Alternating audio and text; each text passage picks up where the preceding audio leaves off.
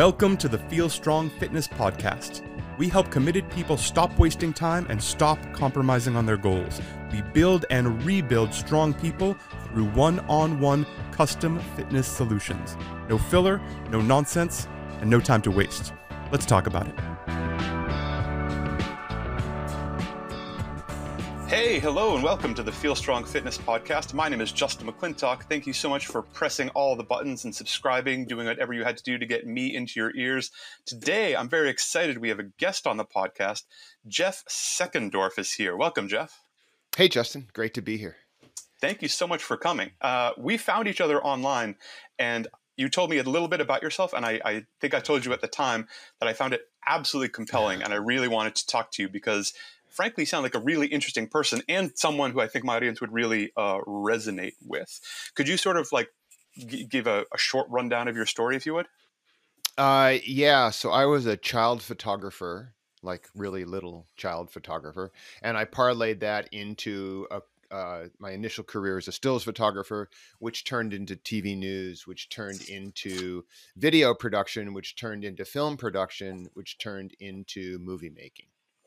So that whole thing ran for uh, 35 years, maybe, of filmmaking. So I ended up doing um, large and medium movies, some TV movies. I shot and directed like a thousand commercials and stuff. Like wow. That.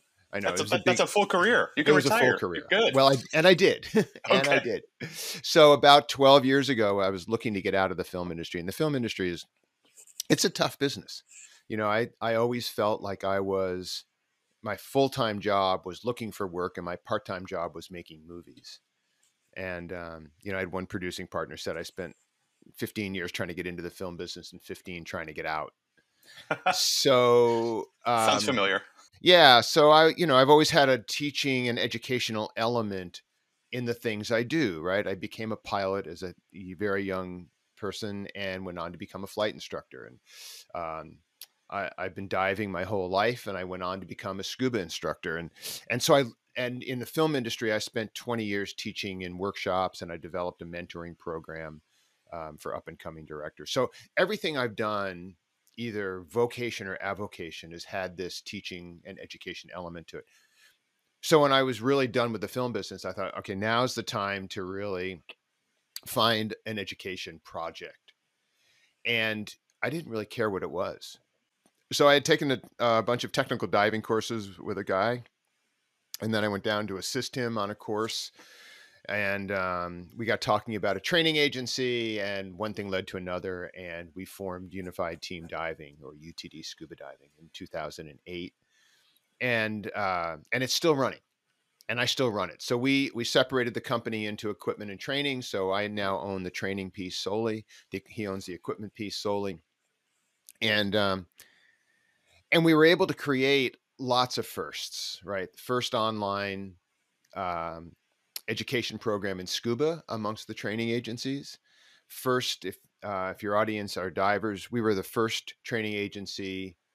I shouldn't say that. We were the second training agency, but the first more mainstream one that taught, you know, neutral buoyancy, don't touch the bottom, don't kick up the dirt, all that other stuff. Um, we took technical diving concepts and applied them to recreational diving. And uh, so that's still going on. So we have instructors all over the world. I run that every day. It's kind of my half-time main squeeze job. And uh, and it's a total blast. What do you like most about it? What I like most about it is we change the way people look at diving and dive training we took a different methodology to teaching by bringing this whole technical and cave diving concept to open water recreational diving. So we brought things to recreational divers that had never really been brought to them mm-hmm. before. Mm-hmm. And it opens people's eyes, right? It's team diving, unified team diving.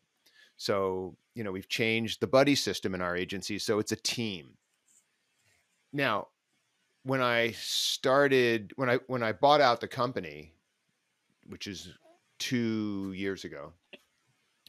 You know, I'm a coached athlete and have been for a very long time. I race a bicycle, and um, I, I never really fully believed that a transactional class was the best way to learn anything, where you're in for a weekend and out and done. Right. because you just it's just not enough time and all we can really do with people is teach them how to practice properly and and make sure they're safe right those are really the two parameters so i took the model that i was using with my coaches on the bike and i applied it to scuba diving which is a really eh, again something had never been done before. And so we we took some nomenclature right? We we called the instructors coaches we called the students clients we put them in a package we charged them a monthly fee and the instructors the coaches would spend like four months teaching them how to dive or six months teaching them how to do an advanced class and they would just do this coaching program and whenever they reached the bar they'd get a certification. But certification was never the goal. Training was the goal. And training to provide scuba into a lifestyle where we incorporated fitness, nutrition, hydration, lifestyle, you know, boat, environmental, uh, you know, all of this kind of stuff that you just can't do in four days. No, of course not. And I don't, I mean, this resonates an enormous amount for me. And I think a lot of the people listening, because what you're describing runs parallel to a lot of the fitness industry. I, at this point, I don't know how many certifications I have that were a weekend. I went somewhere, I took, you know, eight hours one day, six hours the next day, and I was certified to do X, Y, and Z. And that's how a lot of it is. Uh, there's a few of them out there, one of which I'm in the middle of now, where they t- do what you do, or at least similar, like in a similar vein, running parallel, where they start with the value they want to deliver and then kind of reverse engineer it. It's like, well, it turns out this is going to be a six month project or this is going to be a nine month project. We don't know how long it is, but you have to hit these 17 modules and you have to provide this quality of work and pass these things. Should you do that, well, you think you're good enough, but we can't promise that we're going to get it done in, you know, 14 hours over two days, even if you travel to somewhere pretty. Yeah, we say in we say in UTD that you pay for training, but you earn certification. Oh, I love that, Jeff. I'm writing that one down. it's all over our website. But it's a, it's true, even to a point where we don't let the students purchase their initial certification card. The instructors have to purchase the initial card. You can buy a replacement, but we don't ever want to have the vision that you're buying anything associated with certification. We just want you to buy training. Just the education, because that's where the, the value actually is, right? Yeah, the certification card just allows you to do something in public, you know. Sure. Buy gas, Does that, something like that. Does the certification is that what lets you if you're certified you can go do these uh, forgive my ignorance about diving go do these kinds of dives or things like that or are you then certified to also instruct uh, it's a separate level okay. you know instructor's a separate level but really what the certification card does it lets you buy compressed gas. Oh you can go into a dive shop and buy all the gear you want but they won't fill your tanks. Which does seem like it's a stumbling block. Which is you know it's a self-certifying agent or industry right? So the the shops just require a certification card to uh, to actually fill a tank and that's how they basically manage the whole thing. If you buy your own compressor you don't need training. You just jump in the water I'm sure uh, there's some scary people doing that. I'm sure there are. But there's, you know, then there's also certification to go do things that you are not currently qualified to do. Technical diving, right? Deeper diving, cave diving, rebreather diving, all these other things require certification. And then we have non-certification completion classes that are just skills training. So we've split it up. That sounds like a real uh, significant depth of training and instruction. It is. It is, it's and very that's impressive. You know, but again, this goes to my personal bent too. That I'm interested in education first, scuba second. Right. I mean, I could it, when when we started UTD back then. You know, it could have been rocket science, could have been brain surgery, could have been auto mechanics. I was just looking for a project, right? Um, that I could write and design and build and embrace and you know it happened to be scuba which is super cool because you know we, we've trained a lot of people over the decades. Now the coaching i want to come back to the coaching element of that but i wonder coming from the filmmaking industry which is so collaborative like you know i mean as you well know it, it, everyone's working with everyone do you think part of that came out of wanting to just be able to do your own thing and actually create the thing and not have and not trust or rely on a huge amount of other people to fill in the gaps and do their part. You could actually control every element of it. No, I like the film industry, mm-hmm. and you know when you're in it long enough, you, you basically at the level I was at, you can hire your friends. Yep. And I had the same crew came back job after job after job. We had great relationships and, and that part of it was always really fun. So, you know, you know, what I learned in as being a director of photography and a director cameraman really was um, it was a place to hone my management skills, to hone my communication skills, um, and to function as a you know sort of a micro entrepreneur on a film set. Right? It's you're, you're working for people, but you're kind of autonomous. You've got a collaboration with the director going up and the you know the grip electric and camera department going down. So you're kind of bridging these these gaps in management and so that's what I learned, and you know, what's what I brought forward in the film industry. It, the filmmaking part, you know, it, it, was a spin-off of photography for me. Mm-hmm. But that people management and project management part, you found translated really well to coaching. To everything. Can you tell me more about the Coach Me Strong project? Yeah, so Coach Me Strong, this is a really interesting thing, right? So I've got scuba, I've got scuba coaching, and I've got my coach. Um, Your bike coach. My bike coach, who is a you know an ex pro, super high end, um, rode the Tour de France like I don't know eight times or something like that. Whoa, super high level. His name isn't Lance, is it? No, his name is not Lance. Okay. He was on Lance's team for a short while though. It's Tom Danielson. Um, so, you know, when I started working with Tom on the bike, what what I really learned was I mean, he built a really interesting structured training coaching program that I love. You know, I love the structure. I love, you know, riding to particular numbers and mm-hmm. power levels and things like that. So, you know, I was interested in in always maintaining, you know, the the I, I brought that to scuba right? That whole structured training thing, I just put into scuba. I mean, structured training for me is, you know, I have a week's worth of workouts that show up on my calendar. You know, their intervals, their endurance, their strength, their mental, their nutritional. I get all this other, all these right. pieces of it. So now, um, I do a lot of work for the Parkinson's Association in San Diego, Parkinson's Association of San Diego, and that's just been the charity I've chosen as my place to give back a ton. And so I do their website and I do their emails and I do a lot of video production for them and and content. So I was in a board meeting right when COVID started. And as an aside, in Parkinson's, the only therapy right now that's known to slow the progression of Parkinson's, which is a progressive or degenerative neurological disease, is exercise. There's massive amounts of drugs and therapies and surgeries and things that people do to mitigate symptoms. But right now, the only thing that they know of that slows the progression is exercise. So, Parkinson's patients are charged by their doctors to exercise. It's, they have to. Basically, they have to.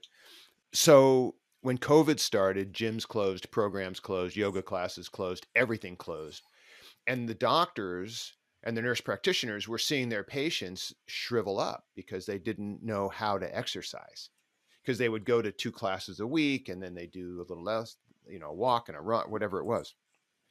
So i'm in this meeting with this the board and this doctor and who's on the board and she was saying that all the patients are having all this trouble and i just piped up and said look i've got this coaching model in scuba that's already built structures in place infrastructure is in place, everything's there. I'm a coached athlete. I understand endurance training, endurance coaching, how all that works. Why don't I put the two together and I'll make a coaching program for people with Parkinson's? And they were like, do it, just do it. So, um, another board member and I started Coach Me Strong. And within about six weeks, we had a company up and running. We had a website, we had a team of coaches, we had clients coming in, and it's been wildly successful ever since. It was that simple, right? Find a niche and fill it. It's a classic way to start a business. Yeah, it was amazing. Well, and especially in COVID, I mean, everyone, certainly everyone listening to this has, you know, has their horror stories, but we were all thrown on the back foot. And I have, uh, not at your level in filmmaking, but I have a background in showbiz. I, I did lighting for film and TV and theater and all that stuff for about 15 years. And I got, you know, we found out on a Tuesday morning, my boss walked into the gym I work at and was like, yeah, we're shutting it down. Said, what are you going to do? I said, I guess we have to do home workouts. And like, deliver something that looks good. So I was the one setting up, you know, my little tiny gaffer kit in my kitchen, and I shot workouts for the next whatever 75 days for yeah. five hours a day and all the editing and things like that. Seeing that as an opportunity and it and a a space that needed filling and being able to do that in such a short period of time is fantastic. Well, you know, and very quickly, um, so we started Coach Me Strong in May, whatever that was of 2020. 2020. Mm-hmm. And you know, I think by July of 2020, people were zoomed out. I mean, it was at yep. that point, it was like nobody wanted to deal with this anymore. No, so, never again. So we took the model of, well, let's not do Zoom.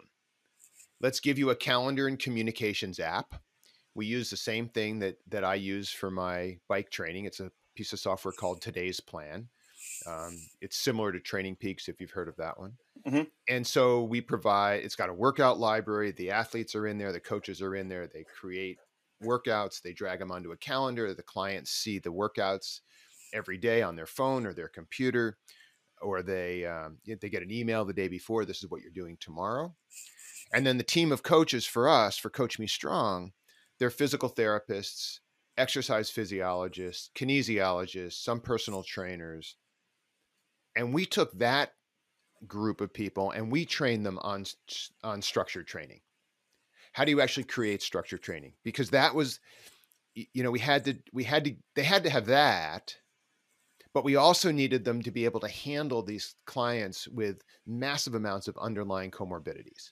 Yeah. Right? By the time you have parkinson's and you're in your 60s or 70s likely there's other stuff going on there's cardiac stuff there's pulmonary stuff there's orthopedic stuff there's other you know autoimmune stuff going on so we can't just get a bunch of personal trainers and say, here are your Parkinson's patients. It doesn't work that way.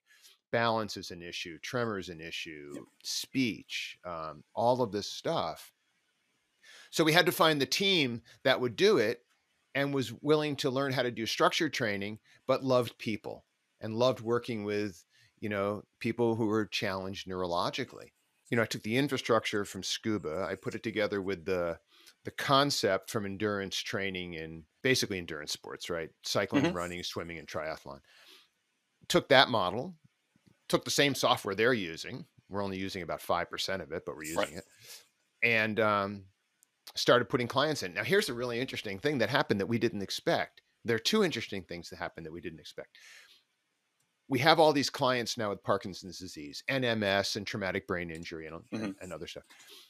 And many of them are older. 70 plus not the most comfortable people on technology as a community right? I mean we have people with flip phones. Yep so I have, run into this very problem.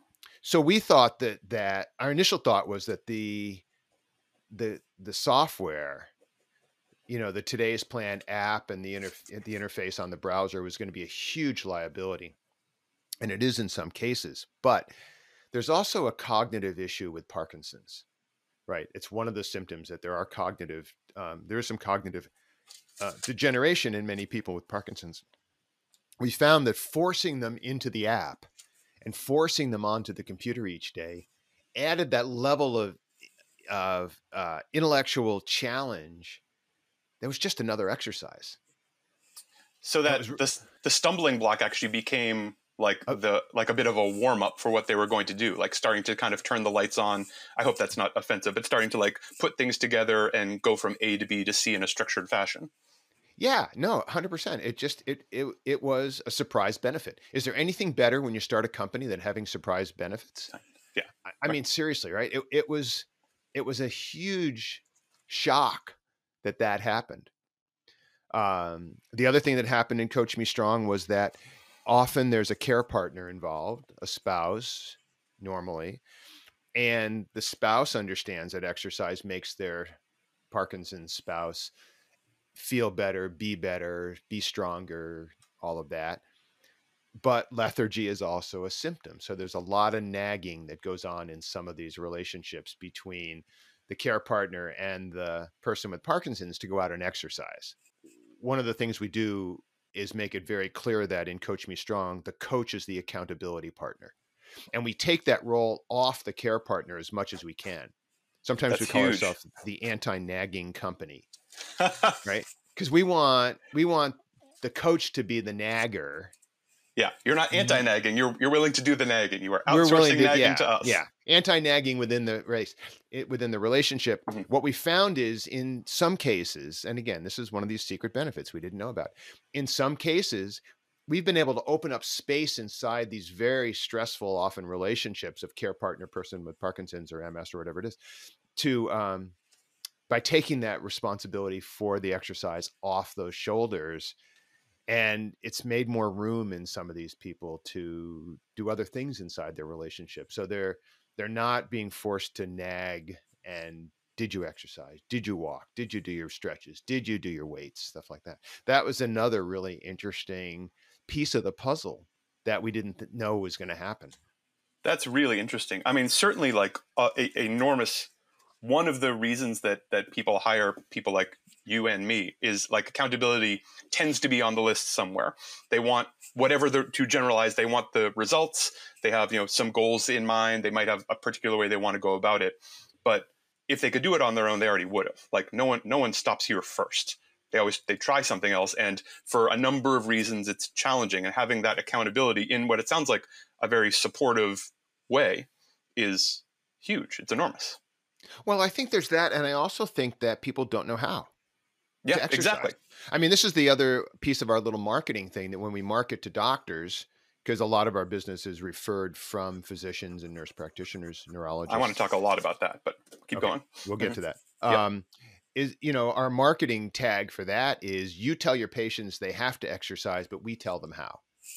Because people come out of an appointment, especially newly diagnosed with Parkinson's, and they're told, "Okay, you have to exercise." See ya. Yeah. Right. Now what?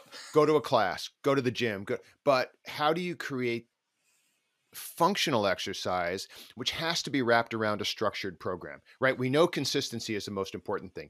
Second to that by just the closest margin is structure. You can't walk every day and say you're getting exercise, right? You've got to have the blend, aerobic, anaerobic, mobility, balance, core, tons of core, you know, and we assign exercise based on the individual symptoms of each client, right? If they're falling, which is a problem in Parkinson's, we make sure they get lots of upper body because they tend to grab things and Mhm. tear muscles. And we do lots of balance. If they have freezing of gait, which is another one in Parkinson's, we do lots of neuromuscular connections and lower body and pick up your legs and things like that. So we we can tune the exercises individually to specific symptoms because every case of Parkinson's is different. Are these symptoms? How do you determine? Are these symptoms self-reported? Do you do you get it from the clinician, or are you doing your own assessment on every client? Well, we do an assessment, but you know, it's like any coaching relationship, right? The clients and coaches become friends, Mhm.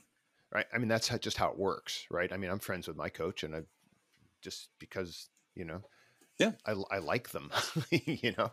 Well, and there's a Um, lot of vulnerability in that relationship. Like they see you, you know, if, if it's going to work at all, like you have to be honest. You have to, tell you know, tell them when things. I just had this conversation the other day with someone who like told me they did something that, in addition to the other work, and then told me they almost didn't tell me. And I was like, we have to be very. Yeah. I need to know everything. Like Yeah. I'm not going to yell. I'm not your dad, but I am your coach, and I have to know all about it. Oh yeah, no, I did it. I did. Um, I raced. I, we talked about this for a minute. I raced the World Six Hour Time Trial Championships yesterday, and it was one of my worst performances ever. It was one of the hardest days I've ever done. I raced it on a fixed gear bike, and like halfway through this six hour ride, the wheels came off. Not literally, but it Right. could have been. And um, and it was one of my hardest days ever, ever, ever on a bike. And I've done crazy stuff, right? I've set an hour record at my local track, and I've raced pursuit on Olympic tracks, and blah blah blah. And um, but you know, it, as soon as the thing was over, you know, I'm texting the coach. It's like, all right, this was not a good day. Let's let's figure out what to do now to get my head out of the, you know, the drag that the day was. And he had the best note back after about three or four of these pity texts. It was like, you know what? Go have dinner, have some fun, and we'll unpack this whole thing like Tuesday. Best thing I he it. could have said, right? Yeah, we're not getting rid of it. We're not pretending it didn't happen. We will absolutely deal with it when you're in a place that we can actually deal with this constructively. Tuesday, right? you have you have 48 hours to have your pity party. Yeah. and then we're going to just deal with it and figure out and move forward. And I thought that was really smart of him, right? That sounds like an incredibly tough day. Uh, I am super interested in how you form relationships with doctors and clinicians. To give you some background, one of the parts of Feel Strong is bringing people back from injury, getting people out of chronic pain. Mm-hmm. We have a very close relationship with a bunch of physical therapists we work with where referrals go both ways. And I'm also working with a company called Active Life, whose mission is, is bridging the gap between healthcare and fitness.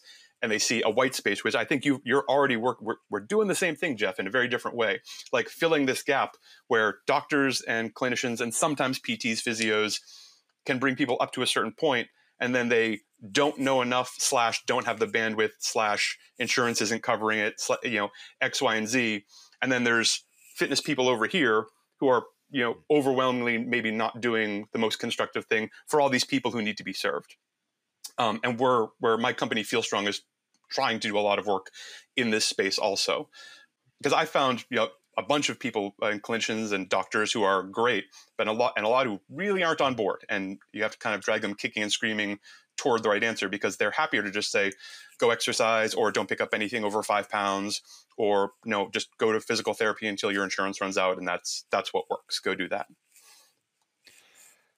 Yeah, that's okay. So I know that's a lot. It, I got really every, excited. Every single company that's formed whether it is got a mission that is you know super high level like ours right support people with neurological challenges or i don't know you're selling you know i don't know what little army men to kids whatever it is all of these companies are marketing projects nothing else right if it's not a marketing project then it's it's likely doomed to failure Completely agree. And so we spend an enormous amount of time slowly kind of moving toward how do we get a doctor on board for referrals. Um, you know, it's been San Diego based at the onset because this mm-hmm. is where we are and where we know everybody. And we have a few physicians and nurse practitioners who are referring in patients now. We're starting to expand that out to different places. Um, I like doing these podcasts because you know it gives me a chance to get the word out to people who are intrigued and interested. But it, you know, I'm not going to pretend that it's not hard to convince doctors to refer into a non-medical group program. At the same time, most physicians neurologists do what I said earlier. It's like, okay, you have Parkinson's, you have to go exercise. Do it. So there's a disconnect there that we're working on in education with you know the medical community that we're in touch with to try to bring people to understand that there's no conflict here that this this is just a you know it's a small self-pay operation that will make people stronger and feel better. Yeah it's not a competition and i found you know so far the, the best thing that we've found to do is do everything we can to make those medical providers look incredibly good. Yeah. Like when you refer someone to us, they are going to be a success story. Yeah. They're not going to fall through the cracks. They're not going to like, or, and if something goes wrong and, or for some reason they're not a fit, we are going to refer them to somebody else who will make them a success story and like building a rock solid network so they can say, just go exercise, but really to say, you, you should go work with feel strong or precision or one of these three or four people that we we trust a lot. Yeah and you know i check in with these referring physicians all the time you know to find out you know how it's going what their patients are saying you know all, all of that. We just try to stay in touch with that. And that is the marketing project for us is that you know our our business model is is you know b2b where we want us to the doctors and the doctors referring clients in. One of the things that happens, you know, kind of when we pull the, the curtain back a little bit is that when a, a physician or a neurologist refers somebody in, basically the program, they, the client comes in with the program pre-vetted. The doctor says it's a good program and the patient calls up and they said, my doctor said it's a good program and we're awesome. When somebody comes in off our website, I have to do that work. Yeah, right? you have to build the credibility from the beginning. I have to do the vetting for them. And so, um, you know, for us, it's better when doctors refer in. Now, that said, we, we're building a much bigger social media presence now. We're pushing people into the website. We are taking on, you know, retail clients, but, and I'm willing to spend the time with them to make sure they understand it. But it's just two two different streams of clients who come to us, um, either from a physician referral or kind of as a, from the retail side. I assume you don't eh, you don't take insurance, right? No. No, but we're not very expensive. We're 149 a month. That's in, for what you're doing. That's incredible. Yeah, but but you know, again, we have people who, you know, have neurological challenges, and their um, their out of pocket is way out, way high compared to insurance. So we just made it, you know, as low as we could could to keep the company running, pay the bills, pay the coaches, and uh, and bring on people with the least barrier that we could.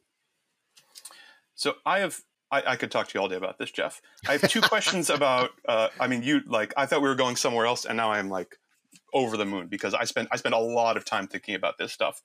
How do you? How would you suggest someone who? Because there's people listening to this right now who do more what I do, but in this vein. They want to fill this this gap that they see between healthcare providers, clinicians, let's say, and personal trainers, group classes in a gym, like bringing people in a structured way so they can get from A to B and not just do the things they need to live, but the things they want to do, and ideally like a return to their daily activities, the things so they can get back on a bike if they want to get back on, on a bike and things like that. How do you approach a clinician or a physician or someone like that who is very busy and probably is surrounded by all these institutional barriers?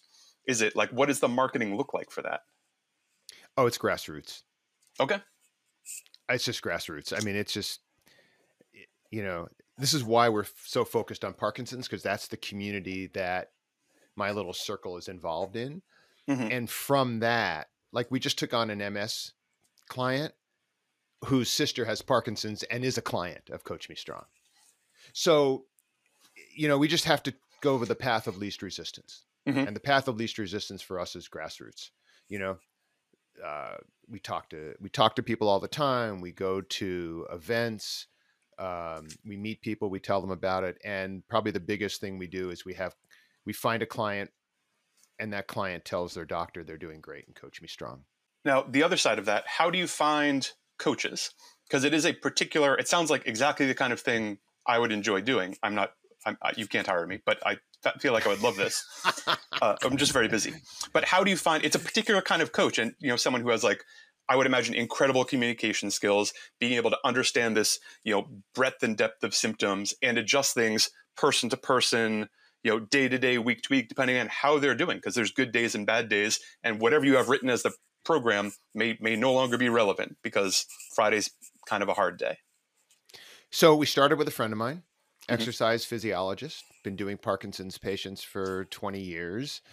And um, and then one other physical therapist who coincidentally was leading Parkinson's hikes in San Diego.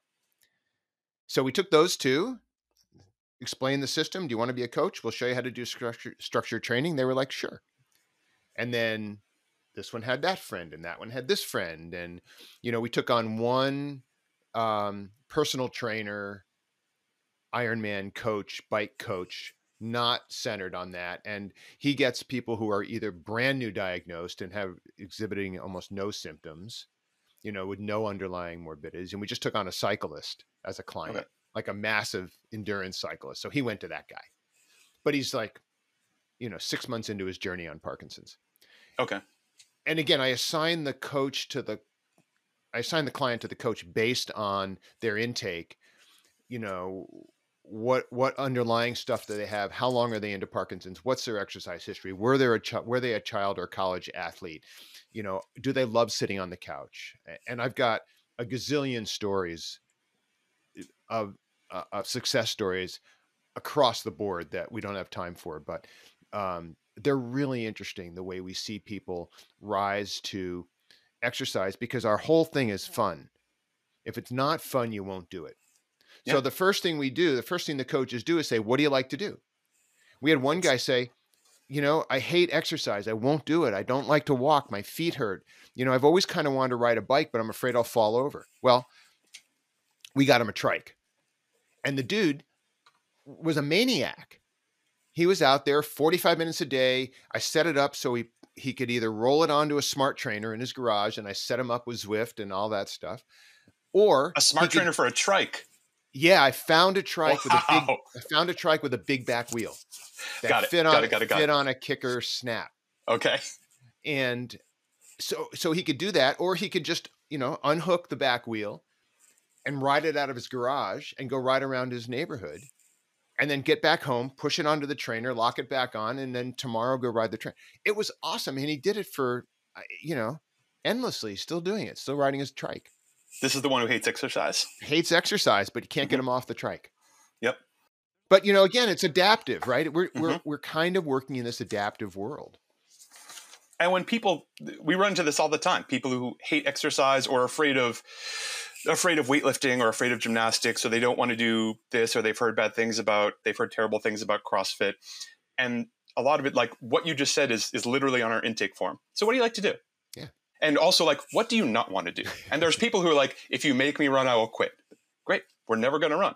You are probably going to bike, jump rope, swim, row, like whatever, whatever we can do. We're going to find some cardiorespiratory endurance work in there, and we'll go short, medium, long, and hit your energy systems and all of these things. But I don't, unless you want to run, unless you have running goals and don't like running, and that's a conflict we would have to work out. You know, if you run, want to run a marathon but refuse to train running, that'll be tough. Yeah, and that's not our community at all. I mean, our, Yeah, our guys, you know, but we do have a lot of people who say they like to walk. So the first thing we do is give them hills. Go walk Structured hills. walking. Mhm. Structured walking. Walk hills, big arm swings, play cognitive games while you're walking, all of this kind of stuff. So we integrate it with other elements. So it's not just an unstructured walk. An unstructured walk 20 minutes a day will not help Parkinson's. And know? do you track? I assume in the software, probably I just don't know your software very well. Mhm. I'm assuming you can track results and go back and see. You know, we did a hill workout four weeks ago. We're going to go see what that was. Do you track like times or paces? Are, are you looking for progression in there? Um, you know, we don't do too much on metrics because this constituency doesn't need it Okay. because it's it's really going forward. You know, they just really need to go forward. We're not worried about, you know, you know, a 5k time, Right. you know, or a bike split time or anything like that. Um, but we have a calendar in today's plan. There's a big daily calendar and you know the workouts in front of you are black the ones that are are behind you are red and when you do them they turn green so we can just open up the calendar and the client does can i can the coach can and see and if we see a sea of green we know we have a solid thing going on Mhm. if we see a sea of red then we have to figure out why these workouts aren't being managed and then sometimes it's technology it's like some people just get the workouts they look at the emails they never open the calendar and we don't care as long as they're doing it. We have clients who are just obsessed with making their whole calendar green every day. So it, runs the gamut on that but we track it that way um, and then that allows us to use our workout library and and create the workouts so we don't have to just sit there and write a plan every single week. We kind of know what they're doing and and we can change the workout weekly by just bringing in different you know just dragging in different workouts and every time something new comes up you know the coaches just write a new workout and stick it in the library then everybody can use it Oh, so it's, it's pre-built workouts, and you can go in, and I assume it's categorized in a million different ways. yeah it's all go tagged grab up what you're looking for. but the coaches have, designed most of the workouts or Mhm. used videos that they've made or their friends have made or we've we've um, contracted so a lot of it is video based so they open up a workout and there's either a follow along video or an instructional video Mhm. and some of it's descriptive so they get a they get a whole range and every day they'll get four or five things to do based on how much time they're willing to commit we have people who are working who are willing to do 30 minutes a day we have people who are retired who want to exercise three hours a day Whew. it's awesome Uh, that's incredible. So even with, I mean, not specific metrics, but that even the calendar that changes colors, there's a, there's a, a level of not like sort of gamification, not exactly that, but it's a thing where they can kind of, it's accountability to themselves and they can see these results happening. Yeah. And at some point, like done is good. Yeah, you did the workout, or at least some version of this workout. You got in, you got something done, and that always beats doing nothing. Now, what happens also, of course, in any coaching relationship is that accountability, when you start with your coach, goes with the coach, right? I'm doing this bike ride because I know my coach is going to look at the power numbers and I got to hit him spot on. Eventually, athletes shift off of accountability to the coach and shift onto accountability to themselves. I'm at a point in my cycling career where, you know, I know my coach is looking at these workouts, but I don't care. I'm doing them for me. That's the goal with our clientele and Coach Me Strong. We want these people to become accountable to the coach at the beginning and for the coach to find enough stuff to make it fun enough, interesting enough, compelling enough that these people want to get up in the morning and do this program and be accountable to themselves. That's our goal. And becoming, but I think that's any coach's goal, right?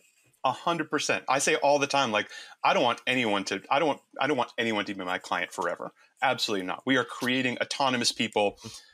That a little bit of time, like ideally, we're providing all this information, all this education, how to do these things, how to structure these workouts, how we think you should progress things, so that six months from now, like, oh, like I pretty much know how this works. I could write my own workouts. And we still hear from people in the past who haven't worked with us for years and are writing their own things and still having an enormous amount of success.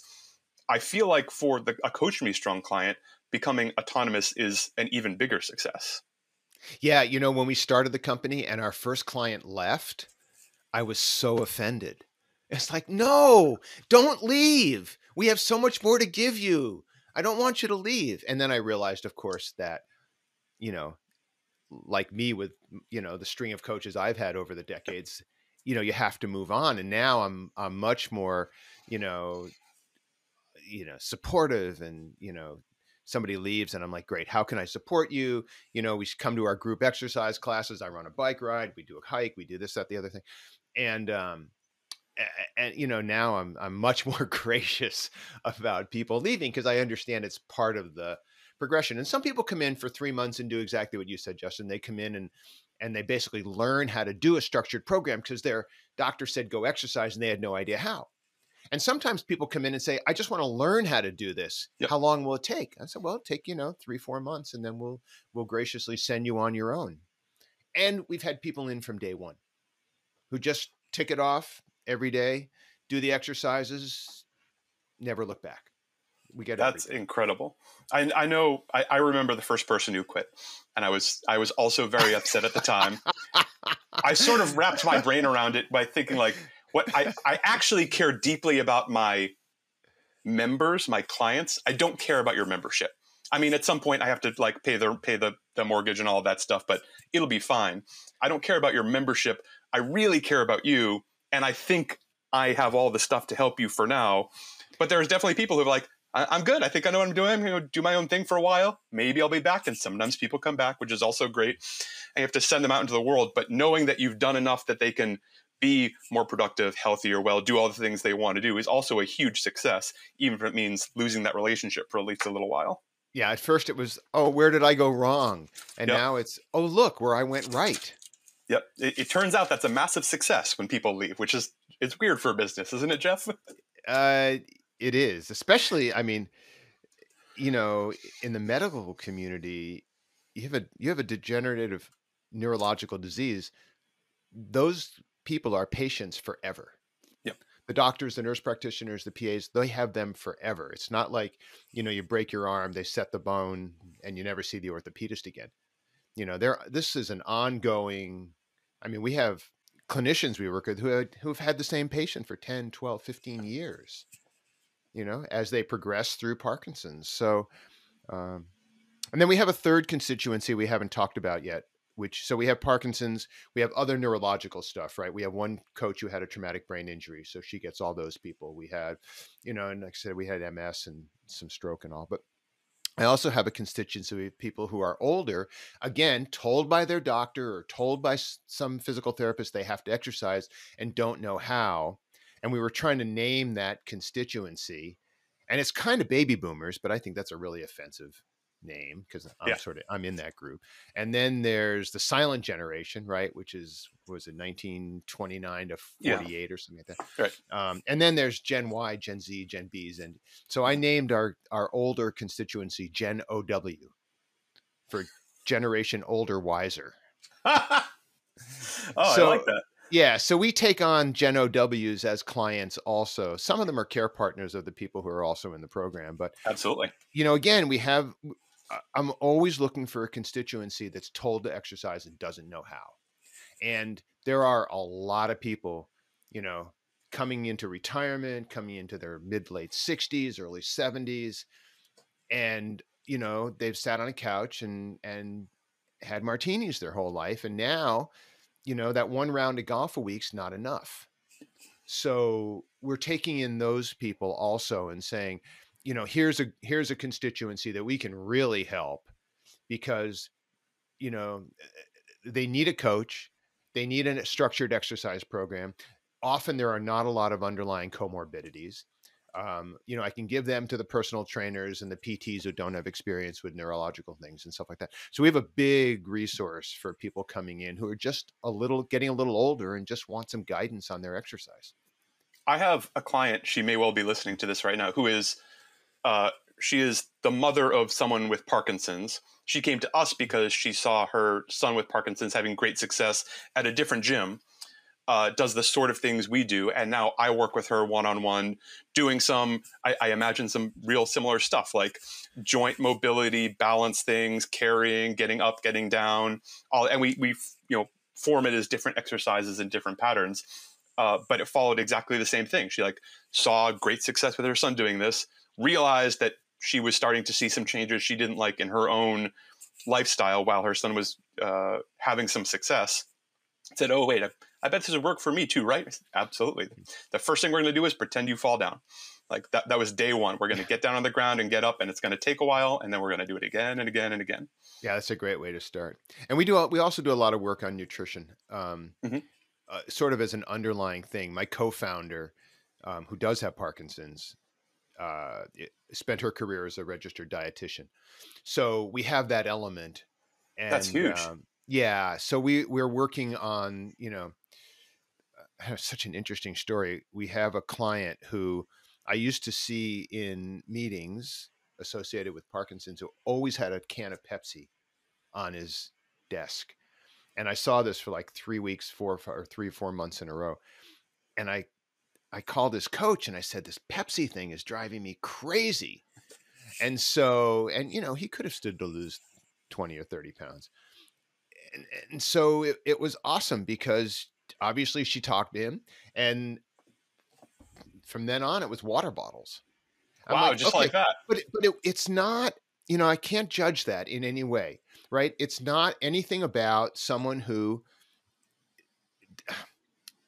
it, he just didn't know he just didn't know he was drinking chemical sugar water so just the guidance to help people understand that you know there's another way to do this um, you know, and the tiny, tiny little changes in nutrition and hydration go such a long way.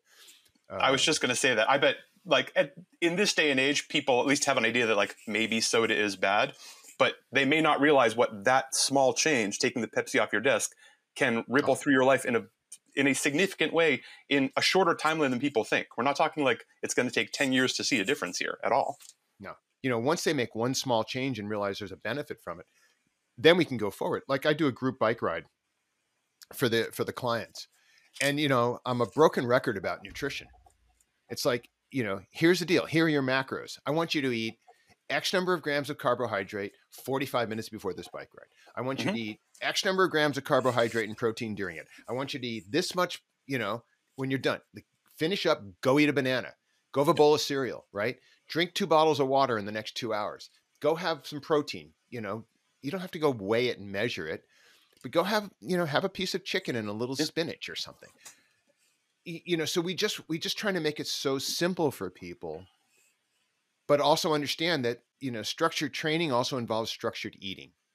Yep. And we we do it by separating food and fuel, right? Food keeps you alive. Fuel is your workouts. And even if you're doing a 20 minute walk and that's your exercise, you still need to fuel the walk and then if you want to control weight and nutrients, then you do that with food. So as long as food and fuel are different, I think people can sort of grasp, you know, how nutrition doesn't have to be this big unknown and scary thing to try to change. It's a big complex mystery to a lot of people, which is why so many like nonsense fads and BS gain traction because it's always, well, this is this just drink this or take this pill or this stupid wrap or this whatever kind of BS supplement is, is coming down the pipe. It's super easy. You just have to do this. Don't worry about everything else. Here's a thing that definitely won't work, but we're stealing your money. yeah, exactly, exactly. Uh, I have some particular views on the supplement industry. Yeah, I think I think all of us in this industry who are doing trying to do the good work have pretty you know serious views on nutrition. How is it building this habit forming, building small habits with a Parkinson's community? That sounds like it would be extra challenging. It is because of the lethargy issue. Mm-hmm. Um, and the fact that sometimes everything hurts and it's hard to get off the couch. So, I mean, really, the only tool we have is that people feel better. You know, is it the same with nutrition? Like ch- those small habits? Is it more? Is it more difficult with a Parkinson's population, or not really? No, I don't think so. I think that's a thing that it's difficult with the, with every population. Mm-hmm. You know, and I don't I don't think having nutritional problems or drinking a Pepsi every day is is endemic to Parkinson's. I think it's endemic to Western society.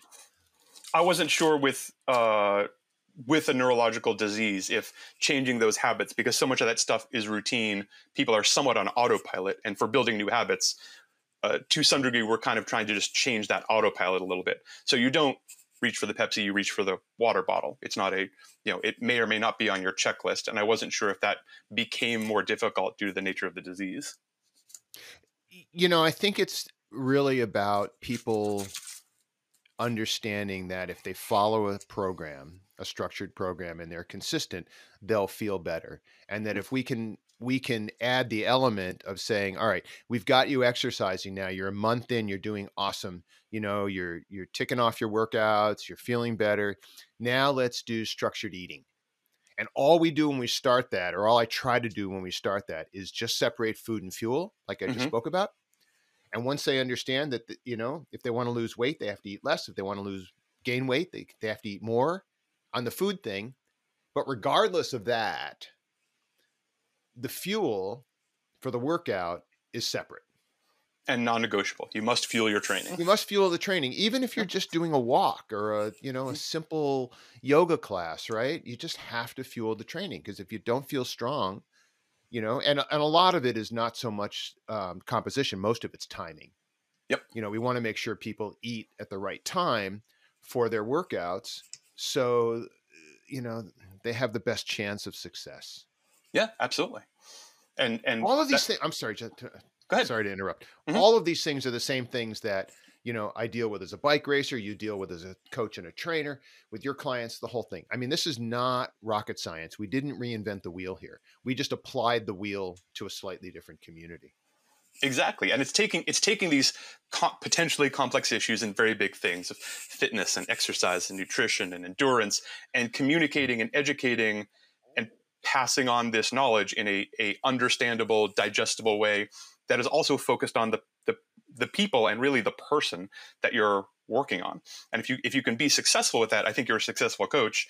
And if you can't, I don't think you are, no matter how many certifications, no matter how much knowledge you have, if you can't communicate it and apply it to the person, then your your chances of success is very very low. And this is why our, our Coach Me Strong coaches are physical therapists and exercise mm-hmm. physiologists and kinesiologists because you know the most important thing for us is don't get a client injured. Uh, you know, if you're no injured, harm. you're yep, screwed twice, one. right? One is you're injured, and two, you can't train. So the injury potential with Parkinson's because of the balance issues is, you know, exponentially more complex than it is you know if you were training me or you or something like that so so you know we can't just take physical tr- personal trainers and say go train parkinson's patients. We can't allow these people to have the risk of a um, an exercise induced fall right. you know or or something like that because they're going to get twice as hurt. So and this is why i've been so adamant on making sure that the coaches are trained outside of structured training in the medical world and that we do the structured training part as opposed to the other way right we're not going to take a personal trainer and teach them how to manage a parkinson's patient we're going to do it the other way we're going to take someone who knows how to manage a parkinson's patient or an ms patient or mm-hmm. an older clientele and we'll give them the structured training part because that's super easy right that's just a balance of i mean i don't want to i don't want to you know uh, diss the personal training industry in any way but it's not all that complex to Correct. do structured training when you take it down to that piece. If you understand, because our people coming in already understand the body, they already understand anatomy, physiology, yep. nutrition, all that. Yeah, and I'm proud to say I'm part of a movement that is working the other way. You are, you have, you are correct to distrust personal trainers, but there's a small group of us who are racing the other direction toward the medical profession, trying to bridge that gap. And it's a lot of education. It is, man, the orthopedic course I'm in the middle of right now is exhaustive, mm-hmm. but is is is bringing me right up to the edge of licensure as far as a physical therapist goes. Uh, and I think you're going to hear more about us in the next few years. But I com- but I completely agree, and I work with several of the physical therapists I work with now won't take on a physical therapist unless they also coach. And they want both of those things, especially working with a relatively active population. Like you have to understand this structured training, as you put it, and how people work and where the nerves innervate and all of these things, or you can't actually be effective with that bringing people back from injury, with that getting people out of pain piece uh, that we spend a lot of time on. Yeah, no, I think that's awesome. Uh, Jeff, I feel like we could do this for another 90 minutes, but I want to be respectful of your time. What do you want to plug? How can people find you? Uh, anything you want. UTD, Coach Me Strong, lay it on me. Yeah, I'm focused on Coach Me Strong, you know, today. Mm-hmm. And mm-hmm. really, it's coachmestrong.com. And the it just starts with a phone call. There's a there's a link on the website that says set up an information meeting. Comes to my desk. You know, we pick a time and um, we have a phone call and see how it goes. And that's really it. You know, we have had such massive success. You know, with our existing clients, and you know, as we talked about, with the clients who've come in for a few months and left or come in for a year and left and stuff like that. You know, we just want people to have the best possible experience they can with exercise. But you know, if you're told to exercise, you know, I tell I tell newly diagnosed Parkinson's patients that their new job is that they become a professional athlete with that diagnosis. Their their whole thing now has to be training. They have to do this level of exercise to hold this disease at bay. And so we want to find a way for people to have that attitude that a professional athlete has which means, unlike me, I'm an amateur bike racer. If it's raining, I stay home, right? If you're a pro bike racer and it's raining, you just go. It's your job. It's non-negotiable. It's your job. You have Parkinson's and it's raining, you have to go, right? You just have to. And that's what we're doing. We're helping people get to that point where they can embrace a level of exercise that's manageable, that isn't, you know, knocking them down, is it is fun and makes them feel better and holds this this you know degenerative thing at bay the best we know how. That's incredible. Do you guys have a social media presence that people should know about? We do. Facebook instagram mm-hmm. not so much on twitter but you know coach me strong you can find it pretty easily. Um, there's tons of little short videos from the coaches and from me and odds and ends um, that you can learn about and the website has you know it's like all the stuff, right? It's got testimonials, it's got con, you know videos and comments from the coaches, and it's got you know lots of information about the program and how it works and and stuff like that. And it's it's you know it's self pay, but it's cheap. That's amazing, Jeff. Uh, Jeff, this has been a real pleasure. Thank you. Thank you. First of all, thank you for getting in touch, and thank you for agreeing to come on and giving us your your time. I I really really appreciate it. Yeah, no, it's, it's fun to talk about. It's great to meet you, and uh, yeah, I'm grateful for the opportunity. I, am excited to see uh, to find out more about what you're doing and to see where this goes in the next couple of years. Yeah, it's going to go continue. It just it just has to. Thank you very very much. All right, you're quite welcome, and thank you. Thank you so much for listening. We really appreciate your subscriptions. Your written reviews make a big difference. Thank you for those. Please keep them coming. Drop five stars while you're there. If you find these podcasts helpful, share them with friends. Send it on. We love it when this stuff gets shared outside of our bubble, outside of you folks. Any feedback, hit us up on Instagram at FeelStrongFit on Instagram. DMs are open there for all of your questions and feedback. Or questions about the program or you're ready to get started, feelstrong.me is the website feelstrong.me. If you're ready to make a change, if you're ready to feel better than you have in a long time, get in touch. My name is Justin McClintock. Feel strong.